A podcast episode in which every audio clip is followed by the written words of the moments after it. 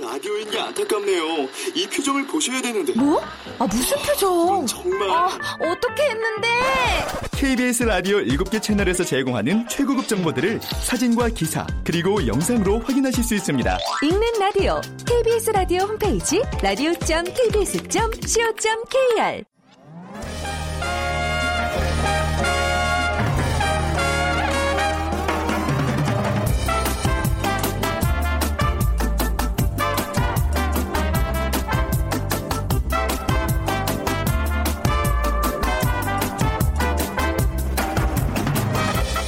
안녕하세요. 빅데이터로 보는 세상 아나운서 최원정입니다.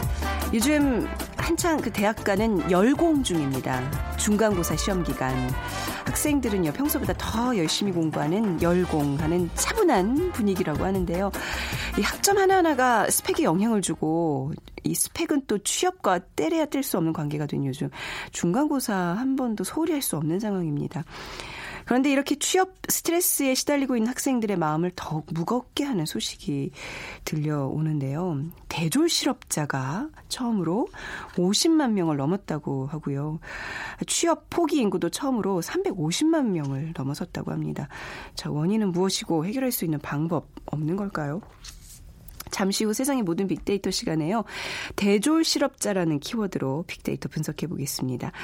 그리고 이어지는 World Trend 빅데이터로 세상을 본다 시간에는요. 군사비라는 주제로 얘기 나눠보도록 하죠. 자, 먼저 빅퀴즈 드립니다. 현대 사회는 다른 나라와 정치, 경제적으로 관계를 맺지 않은 나라가 없습니다. 서로 협력할 일도 많아지고 분쟁도 잦아졌습니다.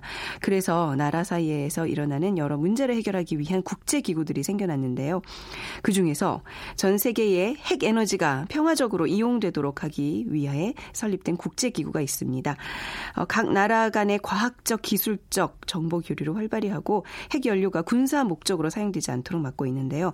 자, 원자력을 안전하게 이 국제기구는 무엇일까요? 1번 IOC 2번 WHO, 3번 IAEA, 4번 BBC. 오늘 어, 당첨되신 분께는요 커피와 도넛 모바일 쿠폰과 또 중국어 수강권 드립니다. 정답 아시는 분은요 휴대전화 문자 메시지 지역번호 없이 샵 9730으로 보내주세요. 짧은 글 50원, 긴 글은 100원의 정보 이용료가 부과됩니다.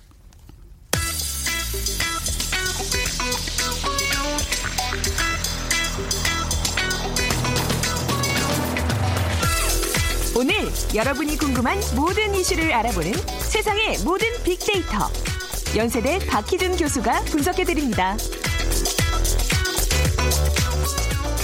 네, 연세대학교 산업공학과 박희준 교수 오셨습니다. 안녕하세요. 네, 안녕하십니까. 네, 교수님도 감기 때문에 몸이 안 좋으시다고. 아, 요즘 저도 그렇고 예. 요즘 다들 조금 이 환절기에 건강도 잘 챙기셔야 될 것 같아요. 온도차도 심하고 또 네. 공기도 안 좋고요. 공기가 그쵸. 그러다 네. 보니까, 예. 네. 자, 근데 뭐 건강 소식만큼이나 좀 또 우울하게 하는 대졸 이상 실업자 수가 역대 최고치를 보였다는 소식 오늘 또 전해드려야 되겠네요. 예. 네. 실업자 중 대학 졸업 이상의 학력을 가진 사람이 사상 처음으로 이제 50만 명을 돌파했는데요. 비경제 활동 인구 중 대졸 이상도 지금 350만 명을 넘어서고 있습니다. 네. 비경제 활동 인구라고 하면 만 15세 이상 인구 중에 일할 의사가 없거나 일자리가 없어 구직을 포기한 사람 네. 또는 일할 능력이 없는 사람을 가리키는데요. 이렇게 비활동 경제 인구가 350만을 넘어섰고 음. 또 23일 통계청에 따르면은 1, 4분기 실업자 중에 대졸 이상은 어, 정확히 아까 제가 50만 명을 돌파했다고 말씀드렸는데 네. 정확한 수치는 54만 3천 명입니다. 그래서 지난 1999년 이후로 어, 처음으로 이제 50만 명을 넘어섰는데요. 지난해 같은 기간보다는 9.2%가 급증한 수치입니다. 네. 그래서 전체 실업자 116만 7천 명 중에 절반인 46.5%가 지금 대학 나온 사람인데요. 음. 굉장히 그 고학력 실업자들이 지금 늘어가는 추세에 있는 것이 우리 사회의 큰 문제로 어, 떠오르고 있는 것 같습니다. 또 이제 대학에 계시니까 그 학생들 잘 가르쳐서 이제 사회에 내보내면 뭔가 이렇게 일들을 해야 되는데 그렇지 못하고 그냥 뭐 중앙 도서관에서 취업 준비하는 학생들이 보 그런 모습을 보면 교수님들 마음이 좀 아프실 것 같아요. 아? 그럼요. 네. 예. 그래서 뭐 최근에 졸업을 하고도 네. 어, 취업이 안 돼서 또 어, 걱정을 하는 친구들도 있고 네. 어, 그런 일들을 미리 우려해서 또 조, 졸업을 늦추면서 아. 스펙 쌓기에 열중하고 있는 대학생들도 많은 것 같아요. 네. 이렇게 고학력 실업자가 늘어나는 이유 어디에 있다고 보시는지요? 가장 큰 이유는 지금 노동시장의 일자리 불일치입니다. 네. 아, 그래서 대졸 이상은 대부분 대기업이나 공기업 등을 선호하죠. 그래서 음. 눈높이는 높지만 에, 관련된 일자리는 지금 턱없이 부족한 실정이고요. 사정이 이렇다 보니까 중소기업이나 비정규직으로 취업할 바에는 아예 시간이 좀 걸리더라도 좋은 일자리 구하기에 매준하는 그런 대졸 취준생들이 늘어나고 있는 것 같습니다. 근데 한편 또 중소기업 상황을 보면요. 네. 에, 한국은행에 따르면 3월 제조 중소기업의 인력 사정 기업 경기 실사 지수가 86인데 에, 요 이제 경기 에, 인력 사정 경기 실사 지수라고 하면 네. 이게 이제 100이 기준선인데요. 음. 100을 밑돌면은 일손이 부족하다고 답하는 기업이 많다는 의미고요. 네. 그리고 100을 넘으면 에, 이제 일손이 부족하지가 않은 거죠. 에, 그래서 어, 지금 그 인력 사정 음. 기업 경기 실사 지수가 86인데 네. 2009년 6월 이후로 어, 지금 계속 100 아래를 밑돌고 있는데 네. 제조 대기업은 좀 상황이 틀립니다. 제조 대기업 같은 경우는 101을 기록하면서 줄곧 이제 100 내외를 어느 정도 유지하고 있고요. 하지만 중소기업 비정규직 네. 이쪽 부분에 지금 처우가 개선되지 않으면 음. 에, 우리 중소기업의 인력사정 기업 실사 지수는 여전히 아마 80대에 머물러 있지 않을까 하는 네. 예상을 해봅니다. 이게 사실 뭐 일자리가 마냥 부족한 게 아니라 이제 수요 공급에 어떤 문제가 있다는 얘기인데 그좀 대학 을 안 가고 취업을 좀 선택해서 이런 문제를 해결할 수도 있을 것 같은데 우리가 너무 좀 대학 진학에 좀 몰두하고 있는 게 아닌가 이런 생각도 좀 드네요. 그렇죠. 최근에 네. 이제 대학 대신에 취업을 선택하는 사람들이 꾸준히 늘고 있습니다만은 네, 네. 고교 졸업 졸업자의 지난해 음. 대학 진학률이 69.8%였습니다. 그래서 네. 뭐 2000년 이후에 처음으로 이제 7% 70% 아래로 떨어지기는 했는데요. 네. 여전히 에, 여타 국가와 비교해 보면 굉장히 높은 수치입니다. 네. 그래서 어느 국가도 이렇게 70%에 육박하는 아, 대학 진학률이 70%에 육박 하는 음. 그런 어떤 대학 졸업생들을 어, 흡수할 수 있는 충분한 음. 어떤 대기업이나 공기업 일자리를 가진 국가는 드물다고 보여지고요. 네, 네. 그렇다고 보면은 지금 에, 너무 많은 대학 진학률 너무 높은 대학 네. 진학률이 에, 문제가 되는 것 같습니다. 네. 제가 주말에 그 이제 인생 게임이라는 보드 게임을 하나 사서 해보신 적 있으세요? 예. 거기 보면 그 처음에 이제 말을 놓을 때 내가 대학에 갈 것이냐 취업을 할 것이냐 그것부터 이제 선택을 하거든요. 예. 그래서 만약에 대학을 진학을 안 하고 이제 바로 취업을 할 경우에는 뭐 조금 임금은 좀 낮습니다만 중간에 게임하다 보면 또 공부를 할 수 있는 기회들이 생겨요. 예. 그러면 또 그때 좀 또 직업이 또 업그레이드돼서 조금 더 월급을 많이 근데 이런 그 인생 게임을 하면서 사람이 그 인생에 많은 기회들이 있는데 우리가 너무 그 고등학교를 졸업하는 그 시점에 모든 것을 거기다가 다 그렇죠. 우리 그죠 집중하는 우리 게 가정도 아닌가. 그렇고 네. 사회도 그렇고 초등학교, 중학교, 고등학교 때그 음. 학생들의 어떤 소질을 네. 가지고 있는 소질을 개발해주고 그에 맞는 어떤 그, 그 경력 관리를 좀 해줘야 되는데 네. 지금은 뭐 고등학교 졸업하는 그 순간까지 모든 학생들이 좋은 대학 진학만을 음. 그렇죠. 바라보면서 달리다가 네. 그 고3 이후에 이제 여러 가지 예, 뭐 정신적으로나 이런 어려움을 겪으면서 음. 이런 사회적인 문제가 더 심화되지 않나 하는 생각을 해봅니다. 그렇죠. 어떻게 보면 그런 시점에서 그 많은 학생들이 거기다 쏟는 에너지가 그 사회적 비용으로 굉장히 그렇죠. 낭비되는 게 아닌가 싶은데 SNS 사용자들은요 이 고학력자들의 실업 어떤 눈으로 바라보고 있나요? 예, 먼저 그 대졸 실업자라는 에, 단어로 지난 3개월간 에, SNS 사용자들이 나눈 대화를 대화를 좀 분석해 봤는데요. 네. 뭐 그렇게 많지는 않았습니다. 에, 그리고 뭐 중소기업, 청년 실업, 임금, 대기업, 대학교육, 직업교육 이런 단위들이 에, 연관 단어로서 상위 순위에 있었고요. 그래서 고학력 졸업자들이 아무래도 뭐 여기 나와 있는 것처럼 중소기업 취업을 좀 회피하고 대기업 취업을 선호하는 것 같고요. 그 선택의 중심에는 아무래도 또 임금이라는 것이 있지 않나 하는 생각을 해봅니다. 그리고 네. 어, 지금 어떤 그 대졸 이상의 실업자 들이 결국에는 이제 청년 실업 문제의 핵심이다라는 인식을 모두가 가지고 있는 것 같고요.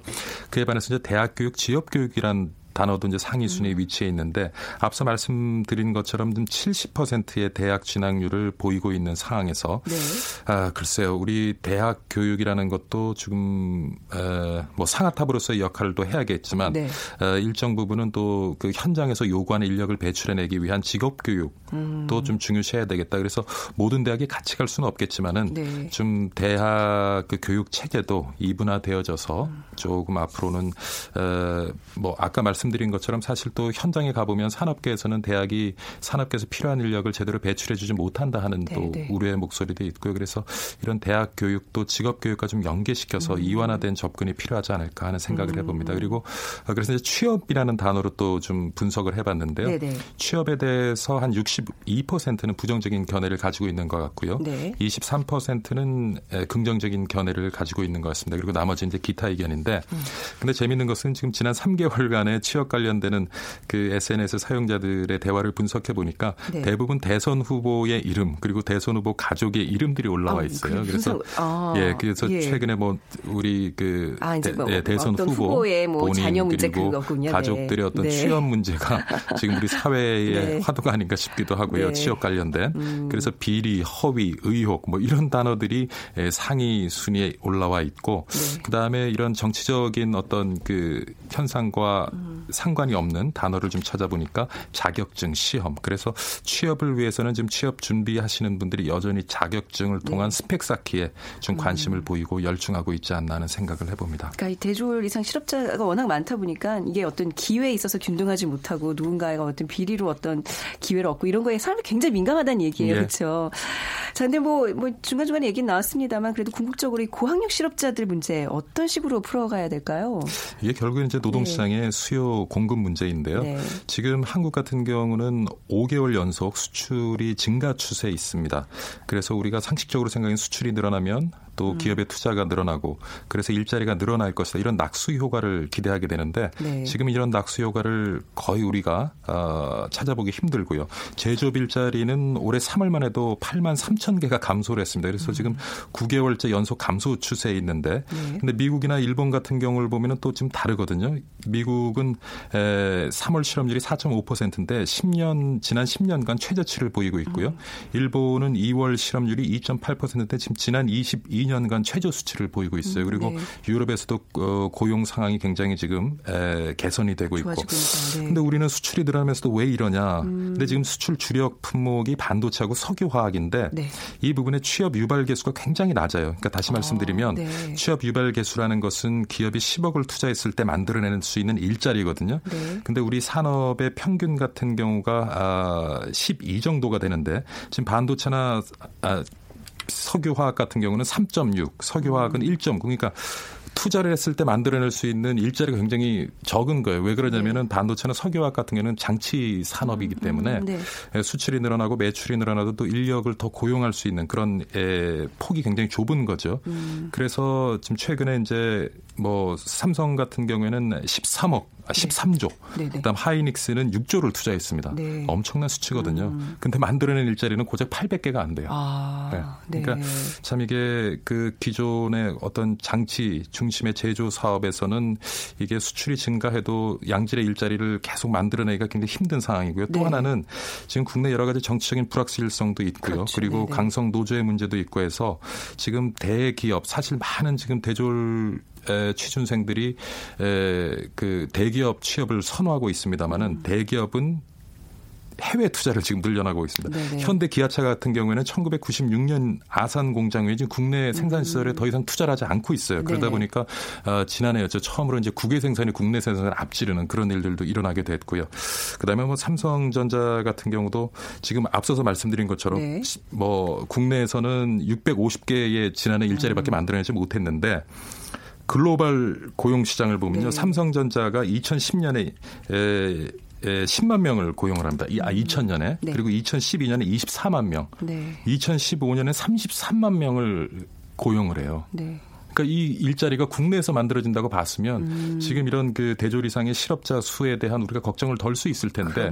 근데 이제 미국이나 최근 독일 같은 경우는 해외에 나가 있는 생산 설비를 국내로 이렇게 가져오기 음, 네. 위한 여러 가지 노력을 합니다. 세제 혜택도 주고 여러 가지. 노력을 하는데 우리는 또 그런 움직임이 있었어요. 근데 뭐냐면 어려울 때 해외 나갔던 기업이 다시 돌아오는데 왜 혜택을 주냐? 그 어려울 때 국내에서 지키고 있던 기업도 또 형평성의 문제가 아, 있는 거예요. 여러 가지 복잡한 그리고 네. 생산 설비를 갖추게 되면 국내에서는 여러 가지 주변 어떤 그 지역과의 네. 또 마찰 문제가 있고 그러네요. 보상 문제가 굉장히 심하고요. 네네. 그다음에 좀 노조 문제도 있기 때문에 사실 많은 대기업들이 국내에는 더 이상 이제 뭐 생산 설비라든가 투자를 안 하는 것을 계획을 가지고 있거든요. 음. 네네. 그러니까 이 부분도 우리가 좀 해결을 해야 돼요. 그러니까 일자리 창출이라는 게 뭐 기업은 다 어떤 시장 논리 에 맞춰서 움직일 네. 텐데 이게 그래서 앞으로 어떤 정권이 음, 들어서든 간에 네네. 조금 기업들 기업들도요 돈 벌 수 있는 확신이 있어야 투자를 하거든요. 그렇죠. 네. 그거를 어떤 사회적 책임만을 강요하기는 힘든 상황이고. 그래서 국내 여러 가지 불필요한 규제들을 좀 풀어주면서 음. 국내 기업들이 국내 에 투자할 수 있는 그런 좀 여건을 만들어줘야 네. 이 부분의 문제가 해결되지 않을까 하는 생각을 해봅니다. 우리가 또 이제 대선을 앞에 두고 이런 공약들을 조금 우리가 좀 예, 살펴볼 좀 필요가 유심히 있는 것 같아요. 그렇죠. 예.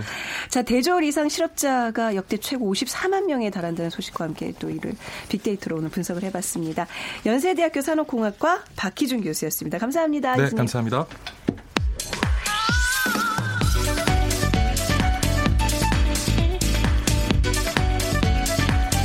World Trend 빅데이터로 세계를 본다.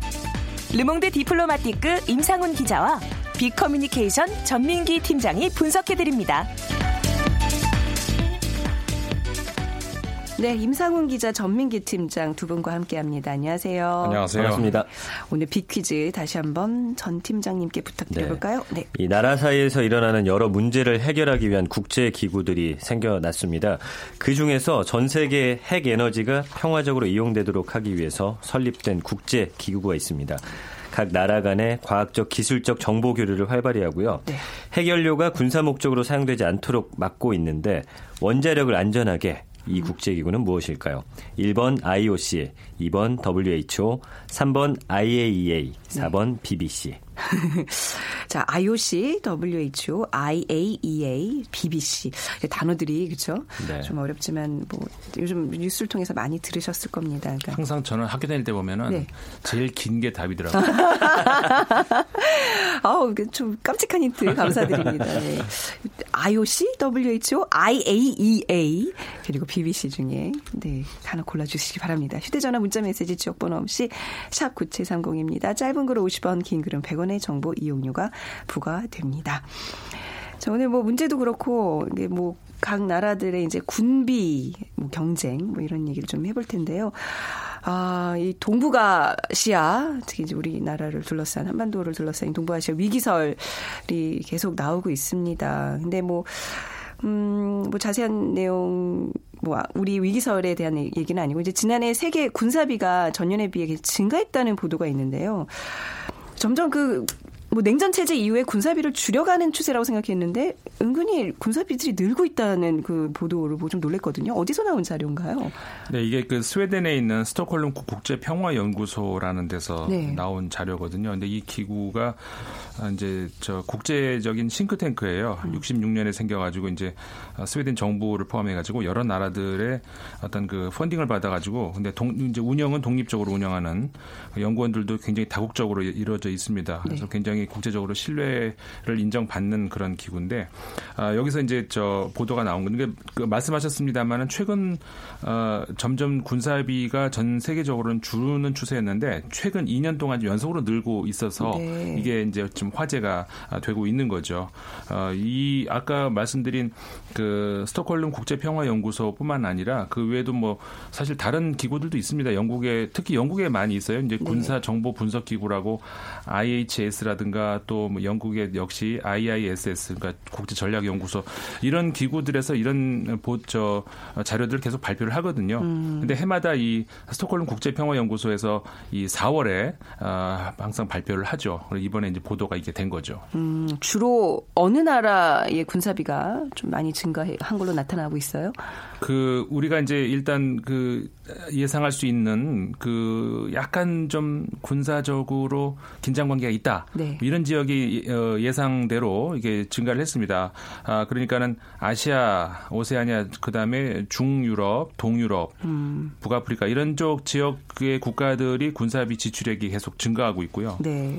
어, 다- 반면에 이제 중앙 아메리카라든가 이 뭐 카라이브해 연안이라든가 중동, 남아메리카, 사하라, 이남 아프리카 이런 쪽은 계속 하락하고 있고요. 네. 어, 중국 같은 경우에 군사비 지출액이 5.4% 증가했습니다. 음. 그래가지고 어, 상당히 좀 중국도 2년 연속으로 증가하고 있는데 근데 이제 그 다른 예년 증가율에 비하면은 어, 크게 어, 증가는 했습니다만 그 폭은 크지 않았고요. 그 네. 증가율은 크지 않았고요. 어, 그 다음에 뭐 러시아도 마찬가지입니다. 증가했고. 근데 재미있는 것이 그러니까 군사비 지출국 이제 순위가 있지 않겠습니까? 네. 그 순위를 보면은 어 저기 뭐 당연히 1위, 2위는 이제 전민기 팀장이 한번 말씀을 해주시고요. 3, 4위 같은 경우에는 좀 바뀌었어요 순위가. 음. 뭐 근데 어쨌든 간에 그 1, 2, 3, 4, 5 뭐 이 정도는 변하지 않고요. 되게 네. 우리나라도 10위권으로 계속 이렇게 가고 있죠. 이 군사비 지출 이 순위라는 게 이게 되게 민감한 거더라고요. 그러니까 이제 국제사회의 어떤 힘의 논리에 의해서 이 순위가 바뀌지 않기 위해 그렇죠? 이제 상위권에 있는 나라들은 그 밑에 나라들이 증가하지 않기 위해서 계속 압력을 가하는 거고 이제 일종의 뭐 신사 협정으로 이렇게 맺어졌지만 다들 어떻게든 자국의 어떤 힘을 키우기 위해서 네. 야금야금 늘리는 그런 추세. 그 한번 전 세계 군사비 순위를 좀 쭉 볼까요? 네, 1위가 미국인데 네. 6,110억 달러고요. 중국이 이제 2위 2,150억 네. 달러, 3위가 러시아 692억 달러. 그러니까 미국이 러시아보다도 거의 10배 가까이 많다는 걸 알 수가 있고요. 네. 어, 사우디아라비아가 4위입니다. 637억 달러. 그리고 인도가 또 떠오르고 있는데 559억 달러. 한국이 10위고요. 367억 달러. 이 밖에 뭐 프랑스, 영국, 일본, 독일 이 6위에서 9위를 차지했고요. 그다음에 이탈리아, 호주, 이스라엘, 터키 음. 여기가 이제 11위에서 한 14위 정도로 어, 보시면 될 것 같습니다. 네.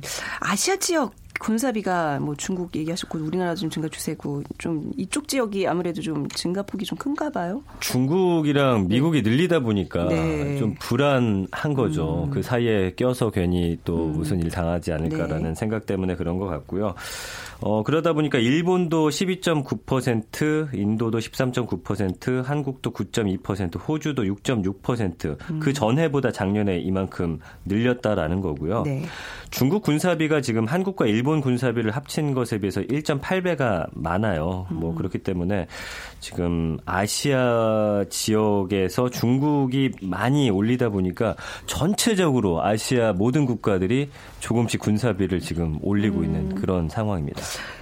그 한국과 이제 북한 군사비도 좀 비교해 볼까요? 네. 네. 그러니까 뭐 비용면으로 따지면 우리나라가 훨씬 많은데 일단 네. 그 구매력 평가 기준 국내 총생산 대비 국방비 지출 그러니까 그 나라가 가지고 있는 돈 또 벌어 들이는 돈에서 국방비를 얼마나 지출하고 있냐라는 걸 봤을 때는 북한이 1위입니다. 네. 그래서 11년 평균 지출이 23.3%로 2위가 이제 5만인데 11.4% 어, 두 배 이상 많은 규모고요. 음. 그렇지만 북한은 어, 전체 46위 수준 금액만 놓고 볼 때는 네. 우리나라는 거의 10위권이고요. 어, 북한이 한 35억만 달러를 쓰고 있는데 우리나라가 8.5배 북한보다 음. 많은 수준입니다. 그리고 뭐 북한 인구 대비 병력 규모도 보면 4.8% 세계 2위. 그러니까 돈은 많지 않지만 어쨌든 그 비용이라든지 비율 자체는 북한이 높습니다. 그렇지만 어떤 그 기, 그 기술력의 첨단화라든지 네. 무기의 그 돈 비용 면으로 봤을 때는 우리가 훨씬 더 10배 가까이 많이 쓰고 있다는 걸 알 수가 있죠. 음, 군사비 지출 1위는 당연히 뭐 이제 그렇죠. 미국 미국이죠. 미국이죠. 네. 근데 미국도 계속 증가 추세인 네. 거죠. 네. 뭐 당연히 네. 군사비 지출에 당연히 미국이 1등인데 네. 증가 폭도 미국이 좀 계속 늘더라고요. 음. 전, 전년 대비했을 때 그러니까 지금 우리가 말씀드리고 있는 자료가 이제 장, 당연히 작년 자료죠. 네. 올해가 이제 87 아니 저저 17년. 87년이요. 어느 시대에서 오셨습니까? 왜 87년? 2017년이죠. 네, 네. 그러니까 2016년 자료들인데 2015년에 비해서 1.7% 네. 증가를 했습니다. 미국도 아, 미국의 군사비가 가장 정점을 찍었을 때가 2010년이거든요. 네. 아, 그때에 비하면은 이제 지금 한 20%대 아, 낮은 수준으로 계속 어, 유지를 하고 있었는데 아, 역시 미국도 지금 증가를 하는 어, 그런 추세가 있고요.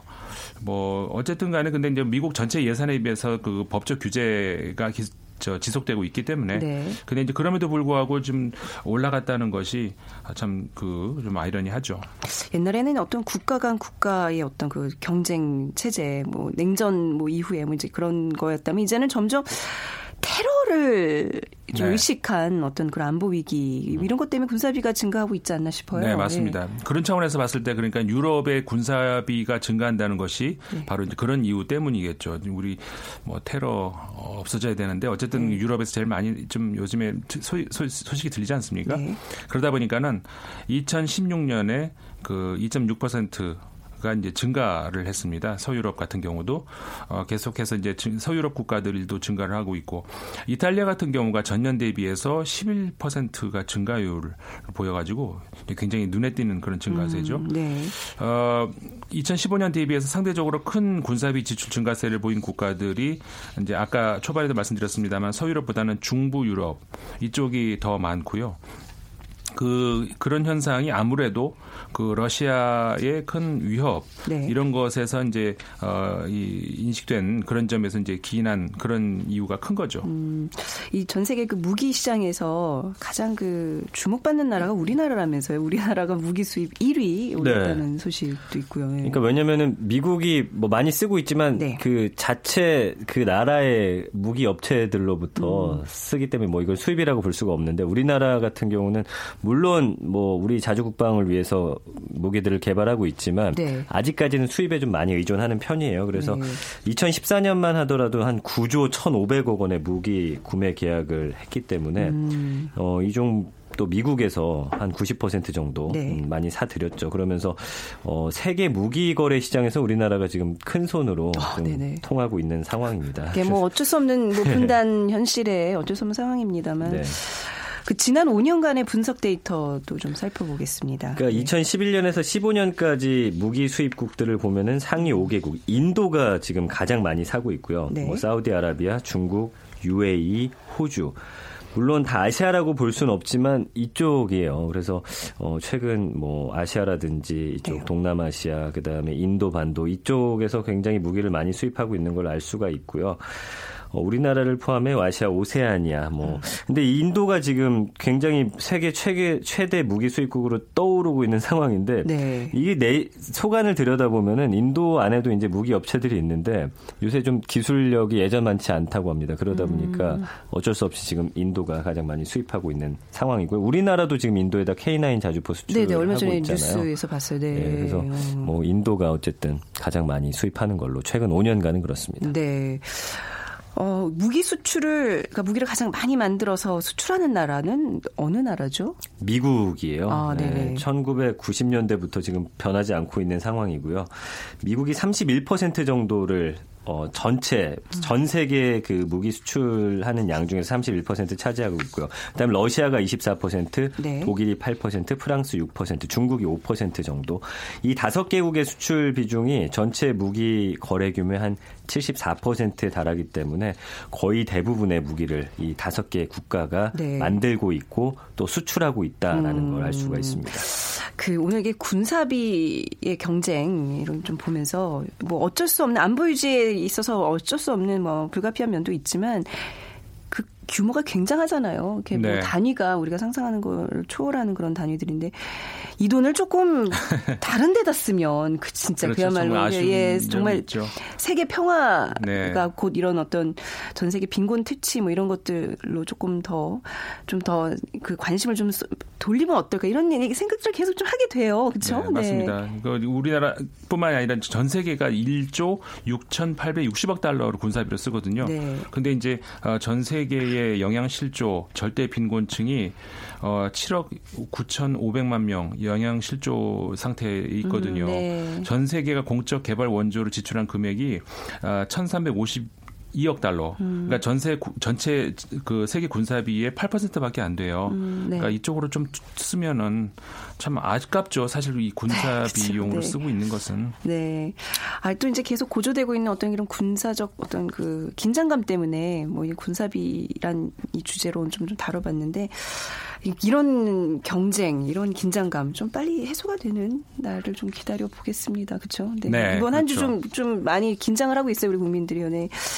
자, 오늘 세계 군비 경쟁 두 분 통해서 얘기 나눠봤습니다. 르몽드 디플로마티크 임상훈 기자, 빅커뮤니케이션 전민기 팀장 두 분이었습니다. 감사합니다. 감사합니다. 고맙습니다. 자, 오늘 정답은요, IAEA 국제 원자력 기구입니다. 아, 맞춰 주신 분, 2001 뒷번호 쓰시는 분, 양파밭 풀 뽑고 있습니다. 비가 안 와서 많이 걱정입니다. 하루 종일 콩으로 들으면서 일하고 계시다고요.